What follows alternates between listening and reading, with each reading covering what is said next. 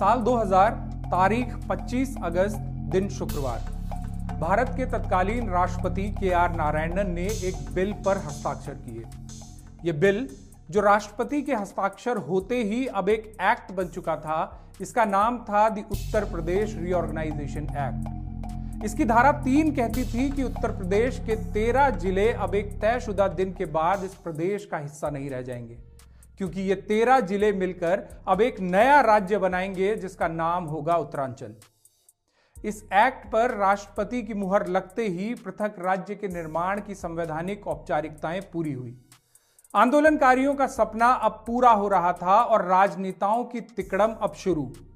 एक नए नवेले राज्य की सत्ता किसे मिलेगी? कैबिनेट किसकी होगी? और कौन होगा प्रदेश का पहला मुख्यमंत्री? ये तमाम सवाल थे और इनके जवाब में अपना अपना पर्चा लहराते खड़े थे कुल तीस विधायक।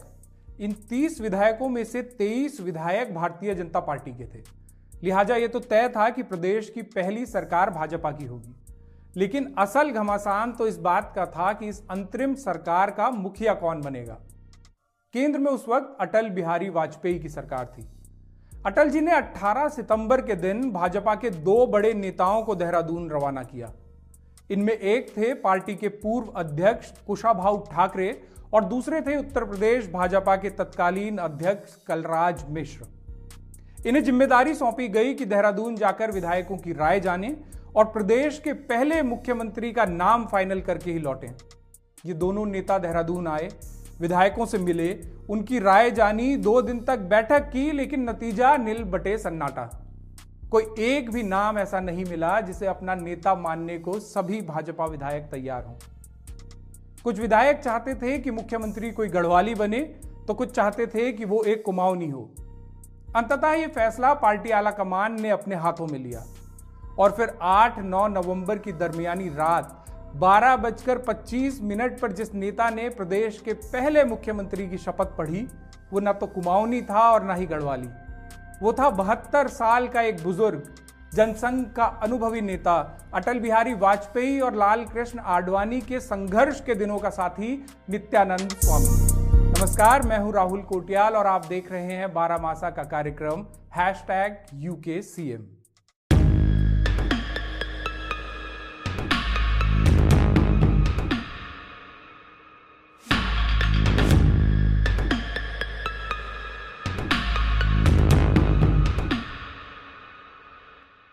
हरियाणा के महेंद्रगढ़ ज़िले में नारनौल नाम का एक कस्बा है और उसमें संघीवाड़ा नाम का एक मोहल्ला।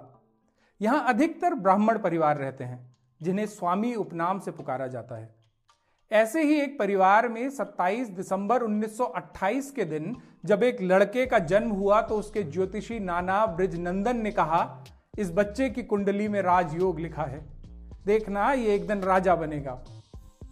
बच्चे के पैदा होने पर कही गई इस तरह की बातें अक्सर माँ बाप को खुश तो करती हैं, लेकिन फिर बिसरा दी जाती हैं। नित्ती नाम के इस बच्चे के माता पिता ने भी यही किया। उसके पिता Bihari Lal forest research institute, यानी कि एफआरआई देहरादून में नौकरी किया करते थे।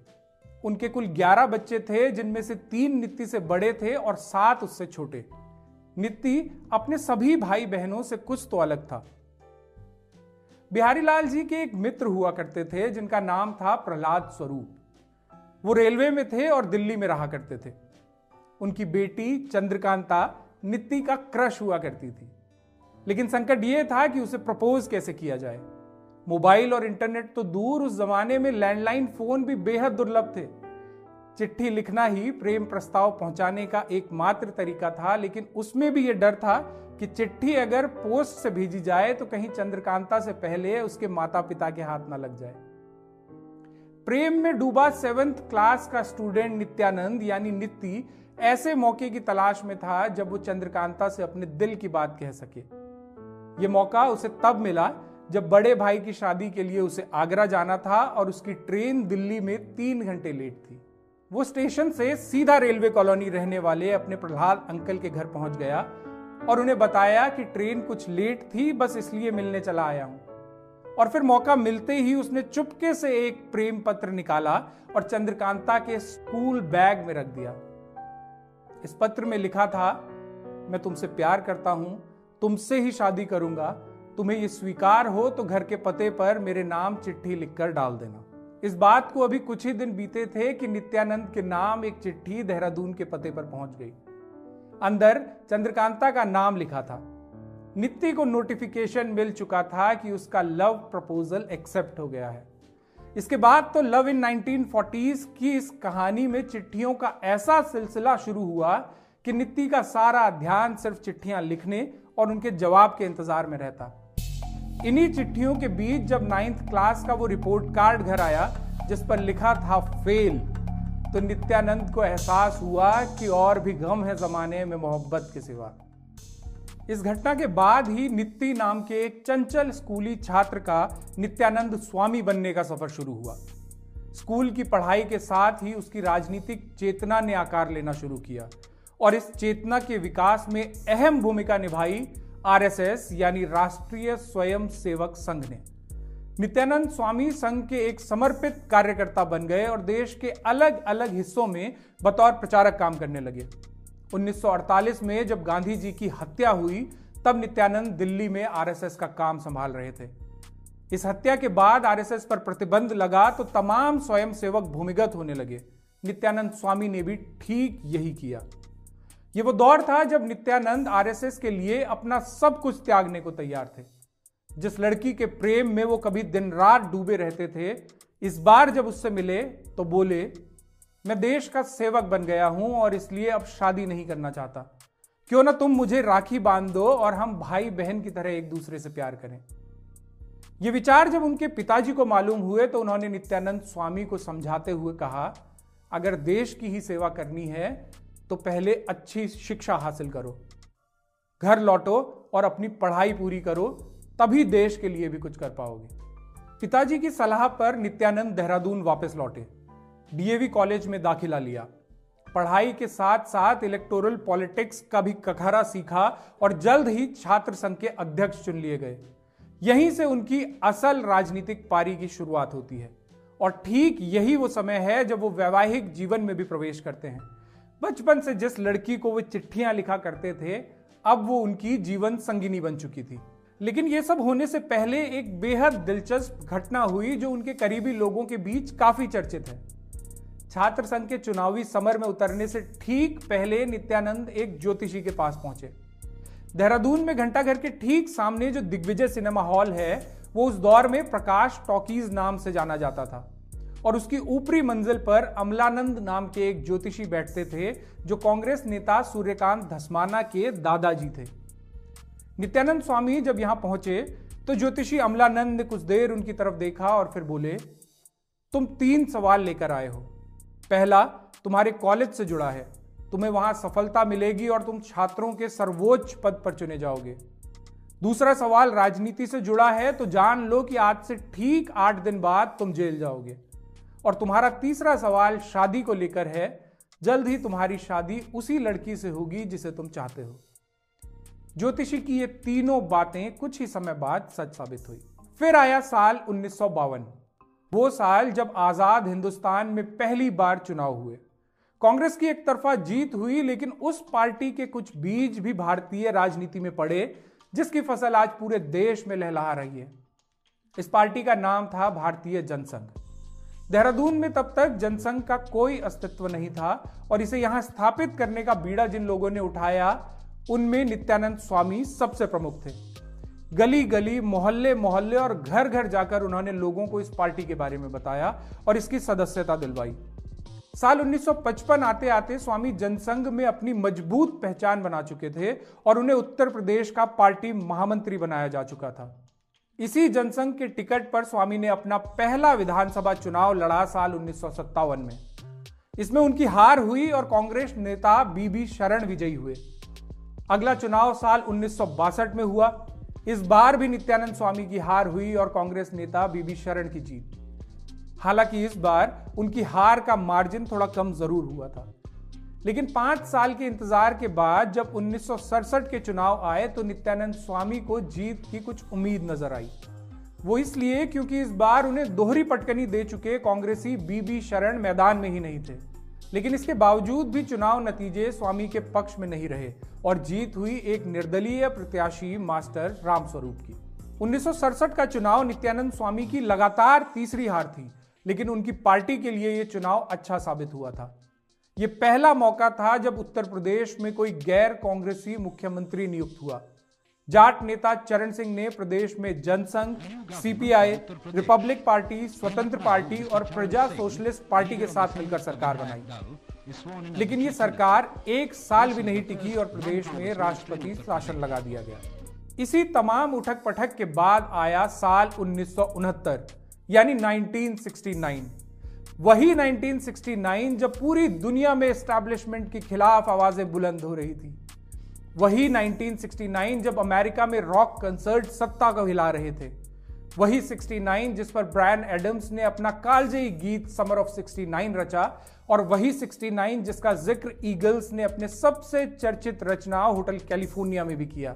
नित्यानंद स्वामी के लिए भी ये साल कुछ ऐसा ही सूर्योदय लेकर आया और उन्होंने जीत का पहली बार स्वाद चखा। उन्हें ये जीत इसलिए भी मिली थी क्योंकि कांग्रेस के दिग्गज नेता और स्वामी को दो बार चुनाव हरा चुके बीबी शरण को उनकी पार्टी ने इस बार टिकट नहीं दिया था और वे कांग्रेस के प्रत्याशी कृष्णचंद्र सिंघल के खिलाफ काम करने लगे थे। इसका सीधा फ़ायदा जनसंघ को हुआ और नित्यानंद स्वामी विधायक चुने गए। इस विधानसभा में स्वामी समेत जनसंघ के कुल सैतालीस विधायक पहुँचे थे। उस वक्त के किस्से का ज़िक्र करना यहाँ बेहद ज़रूरी है। जनसंघ के ये विधायक सदन में एक प्रस्ताव लेकर आए। प्रस्ताव था कि उत्तर प्रदेश विधान परिषद को समाप्त कर दिया जाए। नित्यानंद स्वामी ने इस प्रस्ताव की जोरदार पैरवी की और कहा कि विधान परिषद का अस्तित्व सिर्फ़ समय, संसाधन और पैसे की बर्बादी है। उन्होंने तमाम आंकड़े रखते हुए उत्तर प्रदेश विधान परिषद को भंग करने की बात इतनी मजबूती से उठाई कि जब इस पर वोटिंग हुई तो लगभग पूरे सदन ने उनके प्रस्ताव के पक्ष में वोट किया। हालाँकि ये प्रस्ताव पारित होने के बाद भी कभी लागू नहीं हो सका। लेकिन सबसे दिलचस्प बात यह है कि जिन नित्यानंद स्वामी ने विधान परिषद को समाप्त कर देने की जोरदार पैरवी की थी, वे खुद ही आगे चलकर तीन बार विधान परिषद के सदस्य बने और उनका लगभग पूरा राजनीतिक जीवन ही विधान परिषद के सहारे चला। एक बार विधायक रहने के बाद नित्यानंद स्वामी अपना अगला चुनाव कांग्रेस के प्रत्याशी भोला दत्त सकलानी से हार गए। इस हार के बाद उन्होंने जनसंघ से ही नाता तोड़ लिया और धीरे धीरे कांग्रेस के नज़दीक आने लगे। अब राजनीति में बने रहने के लिए उन्होंने विधानसभा की जगह विधान परिषद का रास्ता चुना। उसी विधान परिषद का जिसे भंग करने की वे पैरवी करते रहे थे। उन्नीस सौ चौरासी का विधान परिषद चुनाव एक निर्दलीय प्रत्याशी के तौर पर जीता और इसके तुरंत बाद ही तत्कालीन मुख्यमंत्री नारायण दत्त तिवारी के आग्रह पर कांग्रेस में शामिल हो गए। विधान परिषद में नित्यानंद स्वामी का सफ़र काफ़ी सार्थक रहा। उन्नीस सौ चौरासी में पहली बार यहाँ पहुँचने से लेकर वो अलग राज्य बनने तक लगातार इसके सदस्य रहे। इसी दौरान उन्नीस सौ इक्यानवे में उन्हें उप सभापति चुना गया, फिर उन्नीस में वे कार्यकारी सभापति बने और उन्नीस सौ छियानबे में निर्विरोध सभापति चुने गए। सभापति रहते हुए उन्होंने कुछ महत्वपूर्ण फैसले भी दिए। एक तो तब जब बसपा नेता मायावती ने राष्ट्रपिता महात्मा गांधी पर बेहद आपत्तिजनक टिप्पणी की थी, और दूसरा तब जब सपा नेता मुलायम सिंह यादव ने नारायण दत्त तिवारी को देशद्रोही कहा था। इस पर नित्यानंद स्वामी ने बेहद सख्त होते हुए कहा कि प्रजातंत्र में देशद्रोह जैसे आरोपों की कोई जगह नहीं होती। ये बात और है कि आज उनकी ही पार्टी के तमाम लोग आए दिन किसी न किसी को देशद्रोह का सर्टिफिकेट बांट रहे हैं। बहरहाल, विधानसभा परिषद का हिस्सा बनते ही नित्यानंद स्वामी एक कांग्रेसी हो गए थे, लेकिन इसके 10 साल बाद, यानी उन्नीस में, वे वापस भाजपा में शामिल हुए। और उनकी ये घर वापसी करवाई थी पूर्व प्रधानमंत्री अटल बिहारी वाजपेयी ने। वाजपेयी तब लोकसभा में विपक्ष के नेता थे और अपने लोकसभा क्षेत्र लखनऊ के दौरे पर आए थे। उन्होंने एक रात नित्यानंद स्वामी को डिनर पर बुलाया। भाजपा नेता कलराज मिश्र और लालजी टंडन भी यहाँ मौजूद थे। उनके ही बात छेड़ने पर अटल जी बोले, स्वामी, अब आपको घर वापस आ ही जाना चाहिए। नित्यानंद स्वामी ने यह प्रस्ताव स्वीकार किया, लेकिन यह कहते हुए कि उन्नीस सौ छियानवे का विधान परिषद चुनाव मुझे लड़ना है। भाजपा तो अपना प्रत्याशी घोषित कर चुकी है और अब उसे हटाना ठीक नहीं होगा। इसलिए मैं ये चुनाव निर्दलीय लड़ूँगा। फिर मैं चाहे जीतूं या हार जाऊँ, चुनाव के तुरंत बाद भाजपा में शामिल हो जाऊँगा। ये वो उन्नीस सौ छियानवे था जब पृथक राज्य उत्तराखंड का आंदोलन अपने चरम पर था। खटीमा, मसूरी और मुजफ्फरनगर में गोलीकांड हो चुके थे। हर तरफ़ भारी आक्रोश था और राज्य नहीं तो चुनाव नहीं के नारे गूंज रहे थे। जनता अपने नेताओं से मांग कर रही थी कि वो भी चुनावों का बहिष्कार करें और इसमें हिस्सा न लें। लेकिन हर नेता की तरह नित्यानंद स्वामी के पास भी चुनावों में शामिल होने के कई तर्क थे। लिहाजा वो चुनाव लड़े जीते और फिर भाजपा का हिस्सा हो गए। बहत्तर साल की उम्र का होने के बाद स्वामी के राजनीतिक जीवन का सबसे बड़ा पल आया। वो पल जिसके बारे में उनके ज्योतिषी नाना ने उनके पैदा होने पर कहा था कि ये लड़का एक दिन राजा बनेगा। 9 नवंबर 2000 को वो दिन आया जब नित्य के बारे में की गई ये भविष्यवाणी सच साबित हुई और वो देश के 27वें राज्य के पहले मुख्यमंत्री चुने गए। बतौर मुख्यमंत्री उनका कार्यकाल बेहद छोटा रहा और पहले दिन से ही पार्टी के भीतर ही उनका जमकर विरोध शुरू हो गया। बल्कि उनके शपथ ग्रहण समारोह में ही भाजपा के कई दिग्गज नेता शामिल नहीं हुए। इनमें भगत सिंह कोश्यारी भी थे, रमेश पोखरियाल निशंक भी और नारायण रामदास भी। नित्यानंद स्वामी के विरोधियों का एक आरोप यह भी होता था कि एक पहाड़ी राज्य का मुख्यमंत्री कोई गैर पहाड़ी कैसे हो सकता है?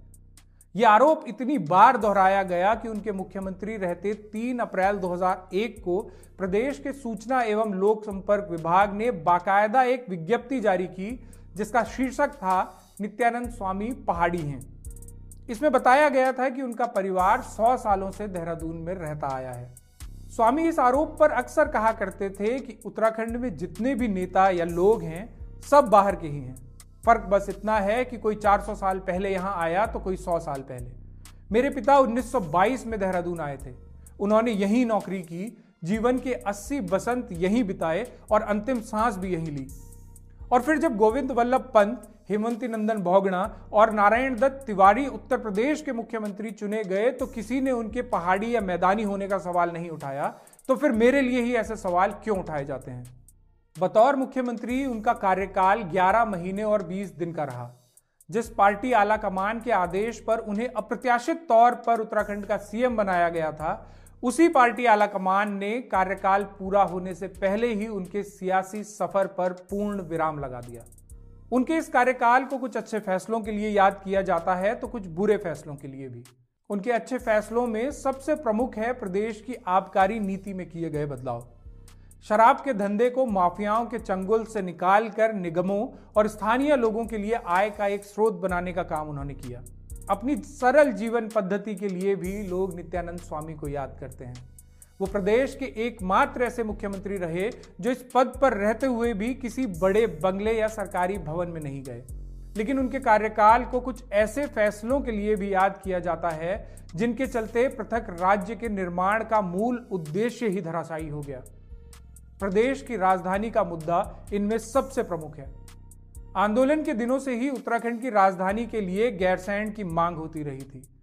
लेकिन नित्यानंद स्वामी कभी इसके पक्ष में नहीं रहे। उनका मानना था कि गैरसैंड में राजधानी का प्रस्ताव व्यवहारिक ही नहीं है और इसके लिए जितनी धनराशि की ज़रूरत होगी, वो कभी नहीं जुटाई जा सकेगी। ये बात और है कि उससे ज़्यादा धनराशि अब तक उत्तराखंड की अस्थायी राजधानी देहरादून में ही लगाई जा चुकी है। उत्तराखंड आंदोलन की मूल अवधारणा में ही ये बात शामिल रही थी कि पहाड़ की राजधानी पहाड़ में हो, ताकि डीएम से लेकर सीएम तक पहाड़ चढ़ें, पहाड़ों में रोज़गार से लेकर स्वरोजगार तक के अवसर पैदा हों और पलायन को रोका जा सके। लेकिन उत्तराखंड बन जाने के बाद पलायन कम होने की जगह और भी तेज़ी से बढ़ा, और इसका एक बड़ा कारण राजधानी का पहाड़ में न होना भी माना गया। दूसरी तरफ़ देहरादून शहर पर उसकी क्षमताओं से ज़्यादा बोझ पड़ने लगा और नतीजे आज हम सबके सामने हैं। राजधानी के मुद्दे को टालने का जो काम नित्यानंद स्वामी ने मुख्यमंत्री रहते हुए शुरू किया, वही काम उनके बाद बने तमाम मुख्यमंत्रियों भी ने भी दोहराया। लिहाजा उत्तराखंड देश का एकमात्र ऐसा प्रदेश है जिसकी अपनी कोई स्थायी राजधानी नहीं है और जिसके गठन के 21 साल बाद भी राजधानी का मुद्दा लंबित ही है। बहरहाल नित्यानंद स्वामी का जो राजनीतिक सफ़र देश के पहले चुनावों से शुरू हुआ था, वो उनके मुख्यमंत्री पद से हटने के साथ ही लगभग समाप्त हो गया। लेकिन नीतिगत फैसलों से इतर देखा जाए तो लोग उन्हें एक साफ़ छवि के ईमानदार और वक्त के बेहद पाबंद राजनेता के रूप में याद करते हैं। जाते जाते आपको उनकी ईमानदारी का एक दिलचस्प किस्सा भी सुनाते हैं। मोबाइल और इंटरनेट के दौर से पहले जब चिट्ठियों का चलन था तो नित्यानंद स्वामी के नाम सैकड़ों चिट्ठियाँ आया करती थी। इनमें कई ऐसी भी होती जिन पर चिपके डाक टिकटों पर कोई मुहर नहीं लगी होती। एक रोज उनके परिवार के एक सदस्य ऐसी सभी चिट्ठियों से डाक टिकट निकाल रहे थे ताकि उन्हें दोबारा इस्तेमाल किया जा सके। लेकिन नित्यानंद स्वामी ने उन्हें यह करते देखा तो तुरंत ही सारे डाक टिकट फाड़ दिए और उन्हें डपटते हुए कहा, पोस्ट ऑफ़िस की गलती के चलते इन टिकटों पर मुहर नहीं लगी है। लेकिन ये अपना काम पूरा कर चुके हैं। लिहाजा इन्हें निकालना सरकारी पैसे की चोरी करने के बराबर है और यह हरकत मैं बिल्कुल बर्दाश्त नहीं करूँगा। उत्तराखंड के मुख्यमंत्रियों पर बारामासा के इस खास कार्यक्रम हैश टैग यूके सीएम का यह पहला एपिसोड आपको कैसा लगा, कमेंट करके हमें ज़रूर बताएँ। हमारे सोशल मीडिया प्लेटफॉर्म के अलावा आप हमें Barah Masa dot in at the rate Gmail dot com पर मेल भी कर सकते हैं। हमारे यूट्यूब चैनल को सब्सक्राइब कर लें, बेल आइकन दबा लें तो आपको हमारे सारे अपडेट्स मिलते रहेंगे बारह मास